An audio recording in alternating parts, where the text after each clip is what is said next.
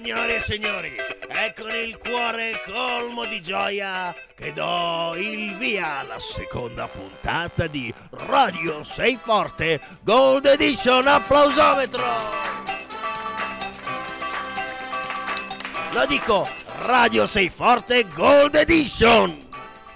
Radio Sei Forte Gold Edition. Sì, l'unica radio, l'unica radio trasmessa proprio in diretta dal centro estivo di Fantateatro. Una radio ricca, ricca di rubriche. Ah sì, rubriche. Il, il piatto è ricco, eh. Ah, c'è un sacco di cicce questa sera. C'è un sacco di cicce, signori. Un sacco di rubriche. La prima nostra rubrica, la prima nostra rubrica è la grande rubrica dei perché la rubrica dei perché. Perché gli orologi al quarzo sono estremamente precisi? Ma infatti è una cosa che io mi chiedo ogni mercoledì. Ma, ma eh, rispetto tipo a quelli a pendolo, eh, perché? perché? Ve lo diciamo noi il perché. All'inizio del XX secolo fu scoperta la proprietà dei cristalli di quarzo di vibrare con frequenza perfettamente costante se attraversati da una corrente elettrica. Più sottile è il cristallo, più rapida è la vibrazione, quindi più breve è l'intervallo di tempo che può essere misurato. Ciò ha permesso di costruire orologi al quarzo di estrema precisione. Fin dal 1929 ne sono stati realizzati modelli dal polso alimentati a batteria. È infatti necessaria una corrente continua per far vibrare il cristallo di quarzo. I segnali elettrici che emette a intervalli regolari sono tradotti in secondi o frazioni da un microcircuito.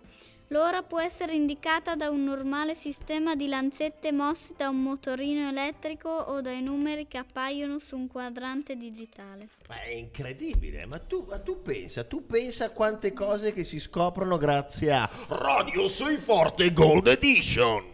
Radio Sei Forte Gold Edition. No, no, però ho altre domande. Ho altre domande e quindi ho degli altri perché. Perché le immagini 3D sono così realistiche? Ma infatti, ma infatti, ma infatti. Le tecnologie 3D si basano su una caratteristica della visione umana. I nostri occhi sono distanziati di circa 6 cm e perciò ognuno di essi con un'angolazione diversa. Il cervello elabora le due immagini leggermente sfa- sfalsate e ricostruisce tridimensionalmente la scena. Nello stesso modo, in fase di registrazione di immagini 3D, due videotelecamere riprendono la stessa scena da due punti sufficientemente distanziati. In fase di riproduzione, queste due immagini vengono inviate allo schermo in una, successi- in una successione rapidissima e grazie a speciali occhiali raggiungono un occhio ciascuna. Il cervello elabora le due visioni separate e interpreta tutto come un'unica immagine tridimensionale che se effettivamente stiamo fissando uno schermo a due dimensioni, anche se... Beh, vabbè, ma questa qui è incredibile. Ma tu, ma quante cose, ma quante cose uno viene. Io mi ricordo tanti anni fa, vidi il primo film in 3D. Cioè, era fatto tutto il film per un'unica scena. Era un film di un certo Alfred Hitchcock, un regista minore che ha fatto due o tre film. Ma è un grandissimo regista e credo si chiamasse eh, Delitto per Delitto. E, tutto il film era, era in 3D, eh, ma c'era soltanto praticamente una scena in 3D la scena dell'omicidio. È incredibile. E questa cosa mi, mi, fa passare a parlare della prossima, della prossima rubrica. La rubrica al cinema. La rubrica al cinema. Vai Marti, raccontaci il tema di questa settimana e che cosa abbiamo visto e che cosa abbiamo studiato questa settimana. Il tema di questa settimana, come avevamo già detto alla scorsa radio, era Momo. Uh, al centro estivo abbiamo visto il cartone di Momo e uh, la storia di Momo è stata tratta da un libro di Michael End. Scusa, scusa, tu mi vuoi dire che oltre al cartone quindi sono state fatte anche altre trasposizioni? Sì, uh, ovviamente c'è il libro e anche un film a persone reali. A persone reali? Incredibile. E, sì. e ti è piaciuto? Scusami, ti faccio una domanda così a bruciapelo. Il, il cartone che hai visto ti è piaciuto? Sì, molto, è stato molto carino. Oh, molto bene, molto bene. E, um, La storia racconta di una bambina che scopre il complotto degli uomini grigi che vogliono rubare il tempo. Con l'aiuto della tartaruga Cassiopea e del saggio Mastro Ora, l'amministratore del tempo salva l'umanità. Uh, io l'ho visto questo film e la scena che mi ha colpito di più penso che sia stata quella finale in cui Momo um, apre i cassetti uh, dove i signori grigi tengono uh, i sigari e al posto che i sigari uh, ehm, um, Scusa, escono, i, sigari però eh, che cosa sono nel film? Sono uh, la materia con cui i signori grigi rimangono in vita, che in realtà sono i petali di ore fiori. Ah. E le ore che rubano alle persone. Ah ho capito, quindi le ore che ti rubano servono per fare i, le ore fiori con le quali loro fanno i loro sigari. Ecco, quindi proprio si così. fumano il nostro tempo. Sì. È incredibile. E, e, al, e, al, posto di questi sigari escono i petali di fiore. Uh, una cosa che mh, mm, mi è piaciuta un po' meno invece uh, che non mi è piaciuta molto è stata il fatto che alcune battute del film non le ho capite perché quelle dei signori grigi perché parlavano talmente veloce che a volte non si capiva quello che eh beh, dicevano. Ma infatti bisogna scandire per riuscire a capire bene. Bene, ehm, però un giudizio complessivo del, dell'opera e... di ehm. Momo film e romanzo, cos'è che ci puoi dire? Ti è piaciuto? Non ti è piaciuto? Mi è piaciuto molto, soprattutto e la storia. Secondo era... te qual è la morale di Momo? Uh, la morale, secondo me personalmente, è che il tempo non c'è un modo per sprecarlo.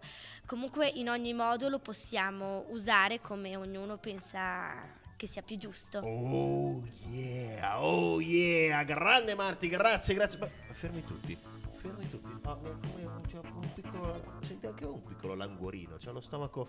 Ma certo, ma certo, perché è venuto il momento di parlare di ciccia, di cibo. Sì, perché è il momento della rubrica Ricette dal mondo. Ricette dal mondo. Il couscous è un alimento tipico del Nord Africa e della Sicilia occidentale, ricavato dal grano duro macinato in modo grossolano sposato con una zuppa di erbe e radici tagliate a pezzi e insaporito con pezzi di carne e olio. Viene preparato in speciali pentole di terracotta sovrapposte, dette cussiera, dove nella parte inferiore cuociono le verdure e i pezzi di carne e nella parte superiore, bucherellata, bolle la sm- semola. Oggi nei paesi del Maghreb il couscous viene portato sulle tavole alla sera, una tradizione che trae le sue origini dal fatto che i popoli nomadi, nomadi consumavano il pasto la sera, quando si fermavano per la notte sotto la tenda. La tradizione vuole che si mangi tutti insieme, intorno a un unico piatto, utilizzando le mani. Ma attenzione, una rigida, una rigida etichetta regola il mangiare con le dita. Prima di iniziare il pasto, a base di couscous, viene sussurrato Bismi Allah, una preghiera di benedizione per la mensa. Per servirsi non si utilizzano posate, ma pane non lievitato. Forte è la valenza sociale di questo piatto. Si mangia solo insieme alla famiglia o a chi viene considerato parte della comunità. Preparare e consumare couscous nel modo islamico è anche un rito religioso spesso offerto ai poveri in occasione dell'elemosina. È anche il piatto tradizionale del pranzo di venerdì, giorno della preghiera collettiva musulmana. Ingredienti: carne di mucca o di pollo almeno 2 kg, olio extravergine di oliva, 3 zucchine, 2 carote, una cipolla grande, 3 pomodori, un po' di prezzemolo, 3 piccoli cucchiai di curry, una bustina di zafferano, un piccolo cucchiaino di curcuma macinata, pepe, sale, 1 kg di couscous.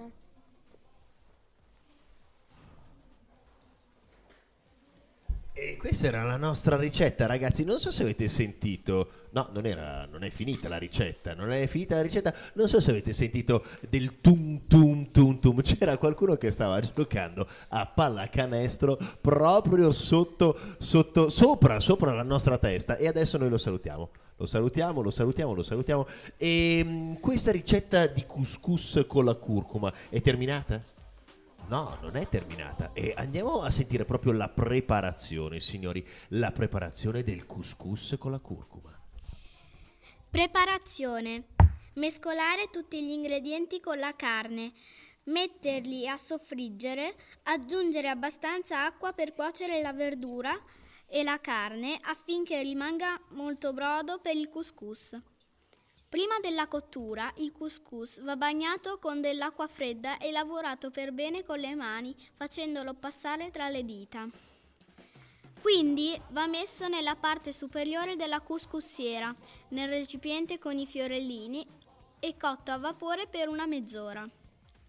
Attenzione! La couscoussiera rimane sempre sul fuoco a cuocere le, le verdure e la carne e con il vapore che sale viene cotto anche il couscous. I granellini devono essere smossi anche con le mani per evitare i grumi. Una volta cotto si deve togliere dal recipiente e versarlo in una terrina. Ancora una volta va spruzzata dell'acqua fredda e, aiutandosi con le mani, sgranare il couscous. Aggiungete il sale e l'olio d'oliva e continuate a sgranare. Alla fine rimettete il couscous nel recipiente e cuocete altri 20 minuti. Quando è pronto si mette nel piatto grande e si condisce con la carne e, la, e le verdure. Ma eh, io mi chiedo, ma la couscoussiera, la couscoussiera, eh, tu sai com'è fatta? No, ma eh, sai chi potrebbe rispondere a questa domanda? La grande rubrica dei perché. Perché la couscoussiera si chiama, si chiama così? Forse per, per eh, cucinare il couscous, mi dirai tu. Beh, la metteremo, la metteremo nella rubrica i perché. Signore e signori, finisce la prima tranche ehm, di Radio 6 Forte Gold Edition. Vi lanciamo un pezzo, ma mi raccomando, eh, rimanete seduti nelle vostre postazioni perché altre incredibili rubriche stanno arrivando. E ora musica! Arturo. Sir Musica. Arturo. Ma voi e solo voi potete chiamarmi Serraturo. E ho un'innata passione per lucchetti e serrature. Capelli biondi tagliati a caschetto, cotta al ginocchio, stemma sul petto, va per le strade di tutto il mondo, il suo sorriso sempre giocondo. Per gli ideali di cavalleria lasciò la casa e se ne andò via. Su Bradamanzio corre al galoppo e mentre viaggia canta il suo motto. Serrature, catenacci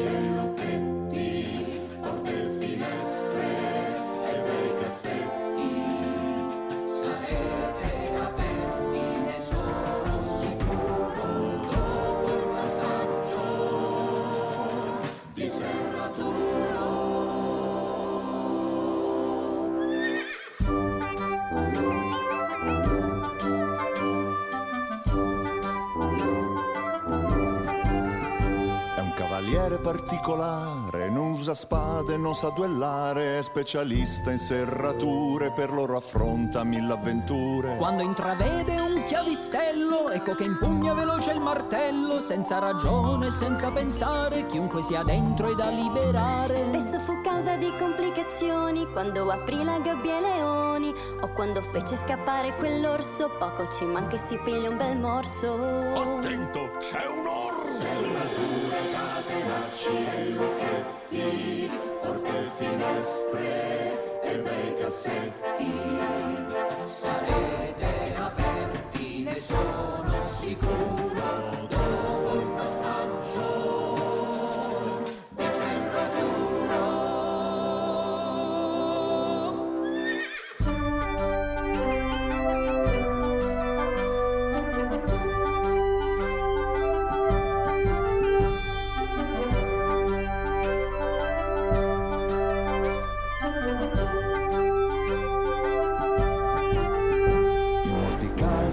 le botte come successe a Don Chisciotte non c'è prepotenza né malvagità ma un gran bisogno di libertà Ha un grande amore dei lunghi capelli, la bocca rossa e gli occhi belli. Dentro una torre imprigionata, prendo il lucchetto, fu liberata. E se famosa era Peronzolo, la bionda treccia, l'unico fronzolo, lui le ha donato la libertà e grazie a questa la felicità.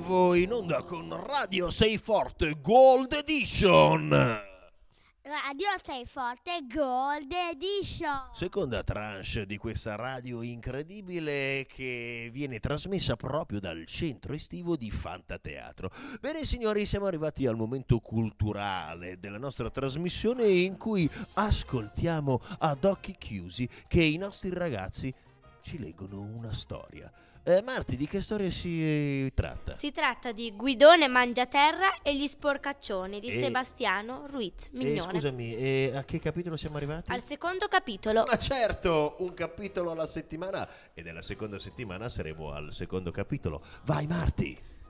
dove certi fastidiosi rumorini impediscono un matrimonio felice. Il principe Profumo, ultimo discendente della grande casata degli Odorin- Odorino, era un uomo che anche se non avesse mai compiuto grandi imprese, avrebbe comunque lasciato una traccia odorosa nella storia. Gardenio III Profumo era infatti il figlio del grande Giglio V e della principessa Rosina. Sua nonna era Flora della grande casata degli aromatici e suo nonno niente di meno che Tulipano il Magnifico. Ora era chiaro che un simil principe non poteva che essere anch'egli splendido e sublime e ambire alle più alte vette della gloria. Ma prima occorreva che egli prendesse moglie, perché il principato aveva garantita la successione e la discendenza. Insomma, Gardenio doveva avere dei bambini e l'unica fanciulla degna di essere la sposa di Gardenio era senza dubbio Margherita della Serra Fiorita, quella che tutti chiamavano la Bella Rita. Ma la Bella Rita da un po' di tempo era indisposta. Da un po' di tempo? Ma da almeno sei mesi. E dire, poi, che era solo indisposta era voler nascondere la terribile verità alla gente di Profumino. Già, ma perché? Che, cos'è- co- che cosa c'era sotto?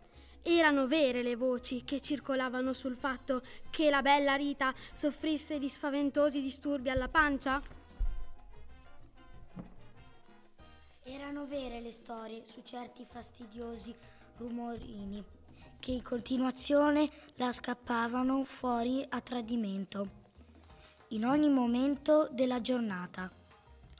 Certo, se tutto questo era vero, per una futura principessa sarebbe stata una cosa non bella e niente affatto elegante. Figuriamoci, poi per un principe, avere una moglie che faceva i rumori. Povera Margherita. Suo padre e sua madre avevano chiamato i più grandi e valenti medici perché risolvessero i suoi disgustosi problemi. Ma si diceva che alla fine tutto era risultato inutile. Disperati, avevano persino chiamato a palazzo il famoso e pericoloso mago Barbagol. Non l'avessero mai fatto. Barbagol era il mago più malvagio di tutta la regione e forse del mondo. Egli sapeva benissimo qual era la causa del male della bella Rita, ma poiché il suo più grande divertimento era tormentare il prossimo e farlo soffrire, anziché preparare un rimedio per quel male, consigliò alla ragazza di mangiare certi rapanelli da lui stesso coltivati. Questi rapanelli ebbero l'effetto di rendere il fiato della bella Rita puzzolente in modo insopportabile. La costrinsero per di più a fare la pipì ogni dieci minuti e non solo non eliminarono il fastidioso inconveniente dei rumorini, ma li moltiplicarono addirittura. Il padre della bella Rita, il fiero conte Bonodor, avrebbe volentieri messo a morte il mago Barbagol, ma questi, con una risata davvero odiosa, sparì in una nuvola di zolfo, appena le guardie si avvicinarono per arrestarlo.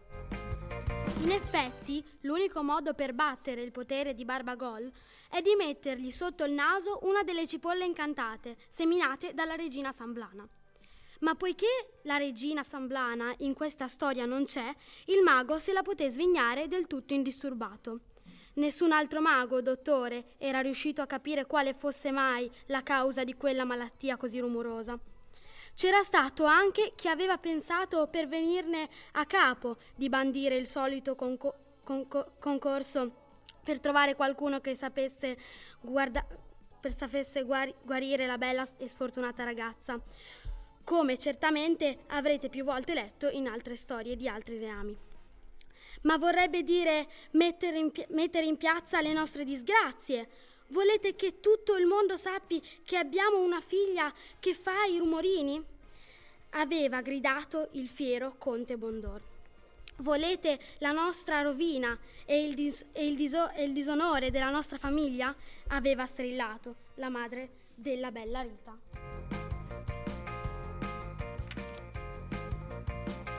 Certo che no, nessuno voleva tutto questo. E così fu deciso che invece di far raccorrere chi, chi, che, chi che sia nel, nel Principato, col rischio che arrivassero tutti i perdigiorno dal- della zona, molto meglio sarebbe stato inviare un messo alla ricerca di un bravissimo dottore che conosce il rimedio l'innominabile malattia di Margheritina e poiché, come abbiamo visto, tutti erano non molto presi dai preparativi per la festa di Santo Nodorato, si stabilì che doveva andarci l'unico che in quel momento non aveva niente da fare, Guidone mangia, te- mangia terra, appunto. Gli sporcaccioni intanto si alzarono e non si lavarono. E non si lavarono. Ascoltiamo la prima canzone del mattino degli sporcaccioni. Il vero sporcaccione non sa cos'è il sapone, è contento di puzzare e che si lava a fare. Il vero sporcaccione non sa cos'è il sapone e mai farebbe il bagno nemmeno in uno stagno. Il vero sporcaccione non sa cos'è il sapone, con questo canto dice è più sporco e più felice, è più sporco e più felice, è più sporco e più felice, più sporco e più felice, più sporco e più felice. E questa era la prima canzone del mattino degli sporcaccioni. Grande applausometro! Ah no, guarda, guarda, sono molto contento della nostra rubrica culturale di Guidone Mangiaterra. Ma ora, signori, passiamo alla rubrica più, più poetica della nostra trasmissione. Ti racconto un quadro. Ti racconto un quadro. Immaginatevi un- una grossa montagna con, con sopra, dei- con sopra del- degli uomini con il, con il ehm, cappello a, fun- a- a- a fungo, come se fossero dei cinesi che vanno su una grande roccia per costruire una ferrovia. E ora, signori, un altro quadro, un'altra immagine che si comporrà nella vostra mente. Sì, un'altra immagine poetica. Chiudete gli occhi e sognate con noi. Immaginate un, un, eh, un ponte con delle persone che stanno camminando, che hanno un, cas- un cappello come i cinesi, che nello stesso tempo eh, vedono, vedono un altro signore che sta camminando e, mm, e, e dei fiori. Oh yeah! E adesso, signori, ho il cuore, ho il cuore pregno, pregno di grande orgoglio per una rubrica veramente incredibile. La rubrica Che cosa vuoi fare da grande? Marti, Marti, eh, parlaci un po' di questa rubrica. Allora, in questa rubrica verranno intervistate le persone e gli intervistatori chiederanno il loro lavoro, insomma. E vi vorrei parlare dell'intervistatrice oltre che dell'intervistata. L'intervistatrice si chiama Sara e gli facciamo un grande applauso. Colpo di scena, l'intervistata è proprio lei, Martina. Applausometro.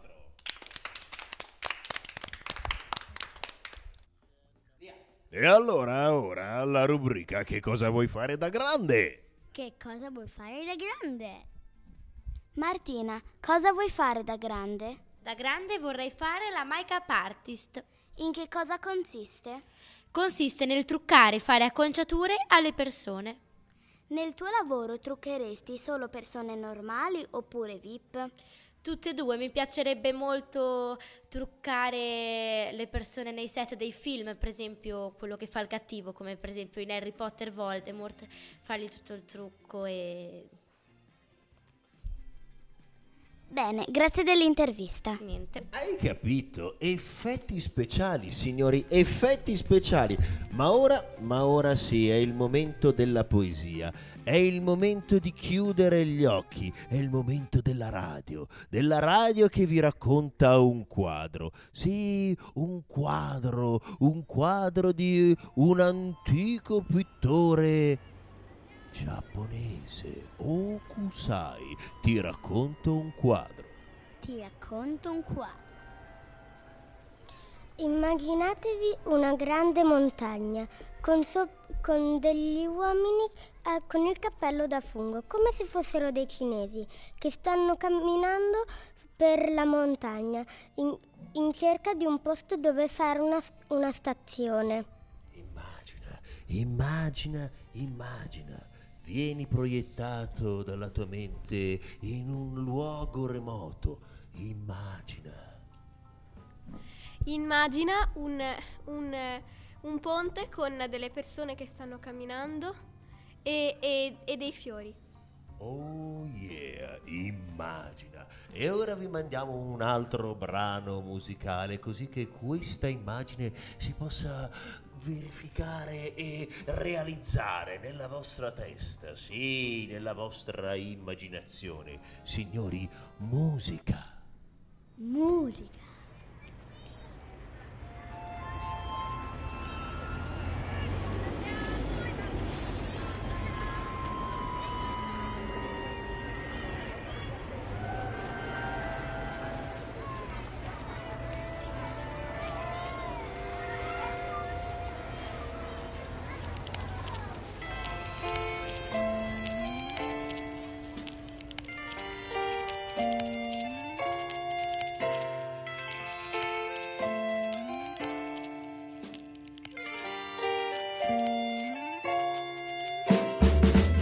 Solo per te, tra le stelle di notte a Parigi. Il giorno è andato e tu sei tornata, tu luna splendente. Sono la Tour Eiffel e ogni notte ti aspetto perché tu vagabonda, tu libera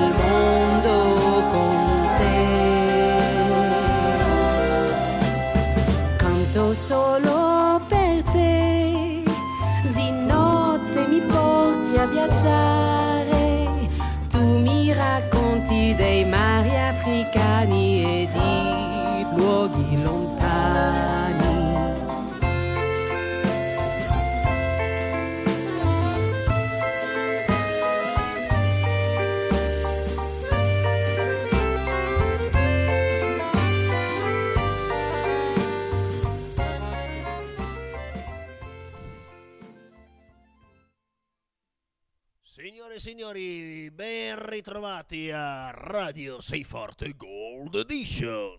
Radio Sei Forte Gold Edition. Momento, momento, momento frizzante, momento di allegria, il momento dell'oroscopo, signore e signori, l'oroscopo! L'oroscopo. Ariete. Amore. In amore siete fortunati, godetevelo finché dura. Vacanze. Quest'estate sarà preziosa, ma ci saranno molte discussioni. Segno amico. Leone. Toro, amore, sei un asso in amore, attenti ai segreti. Vacanze, estate speciale con amore e divertimento. Segno amico Vergine. Gemelli, amore, in questi tempi sei sfortunato, ma tranquillo, troverai la tua anima gemella. Vacanze, attento alle nuove amicizie. Segnamico, pesci. Acquario, amore, sei fortunato, ma non è la mini- l'anima giusta per te. Vacanze. Estate come tutte le altre, non dispiacetevi. Segnamico, cancro.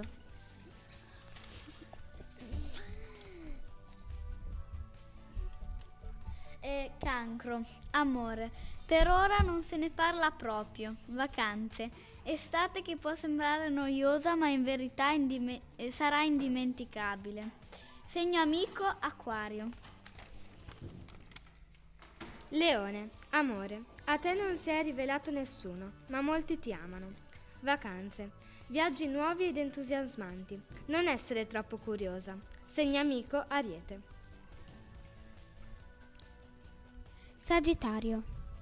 Amore, sei in una profonda cotta. Non hai coraggio di dirglielo. Vacanze.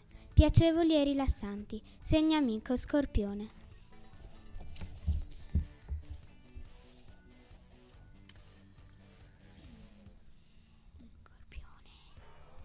Chissà adesso che segno ci sarà. Chissà, chissà, chissà. Eh, siamo tutti sulle spine. Eh, no, eh no, siamo tutti sulle spine. Sta per arrivare, sta per arrivare, sta per arrivare. Eccolo lì. Scorpione, amore, sfortunato. Grazie. ehm, sfortunato Grazie. al momento. Meglio restare soli. Sfortunato Mm, allora. vacanze, per ora molto divertenti. Eh, segno amico, Sagittario. Vergine, amore, sei romantica ma, volte- ma a volte non basta. Vacanze, vai a fare acquisti, l'estate sta arrivando. Segnamico, toro.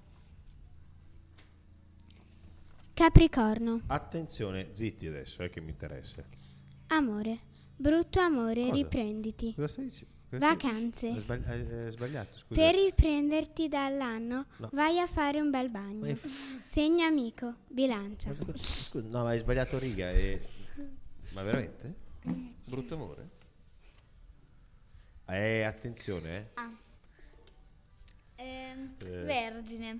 Amore, sei romantica ma a volte non basta. Vacanze, vai a fare, a- vai a fare acquisti. L'estate sta arrivando. Segno amico, toro. Ma anche queste fanno, fanno un, fanno un sacco di acquisti, eh.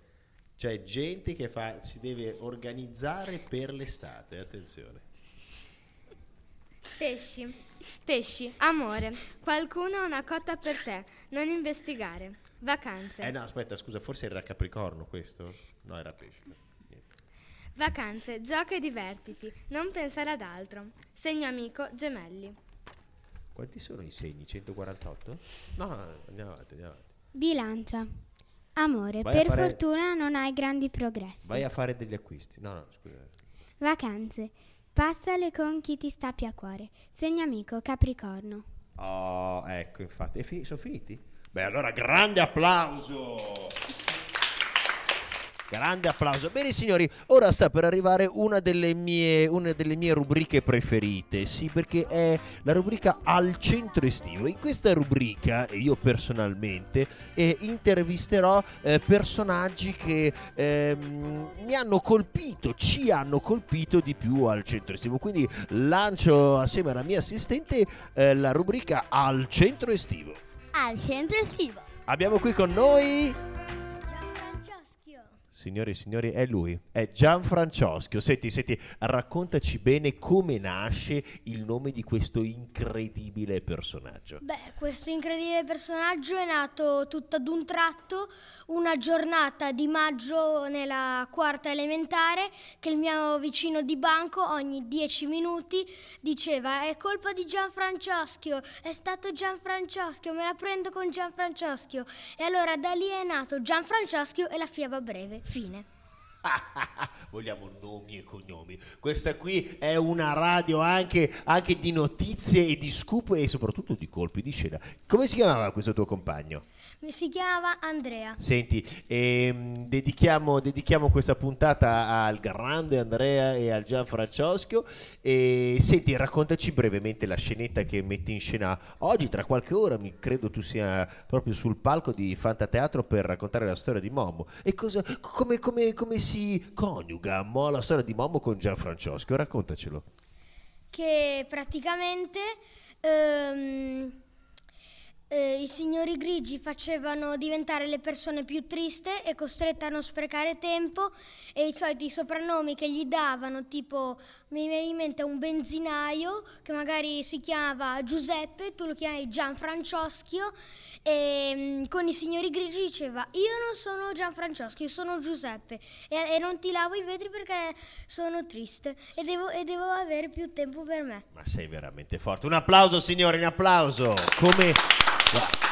È incredibile come nascono i personaggi, come nascono i personaggi nel, nel nostro cervello, nella nostra fantasia. Ora, eh, durante i pomeriggi può capitare che venga un acquazzone estivo? Eh sì, e non si può andare fuori a giocare. E allora cosa ti inventa il fantateatro? Il talent show. Eh, sapete benissimo cos'è, le televisioni sono piene. E non faremo ora un talent show, signori, ma, ma ieri ieri davanti ai nostri occhi si è palesato un uomo, un, un uomo, eh, un uomo, un uomo, un ragazzo, raga- un ragazzo, un, un bimbo. Quanti anni hai?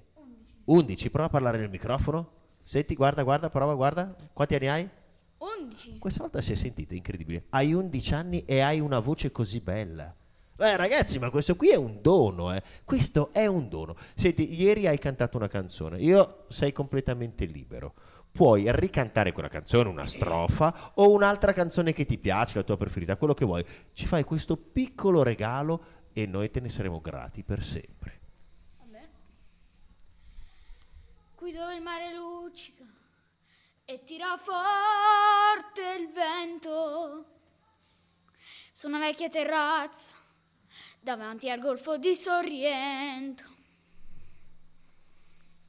Un uomo abbraccia una ragazza dopo che aveva pianto. Poi si scisce la voce e ricomincia il canto. Te voglio bene assai, ma tanto, tanto bene assai. È una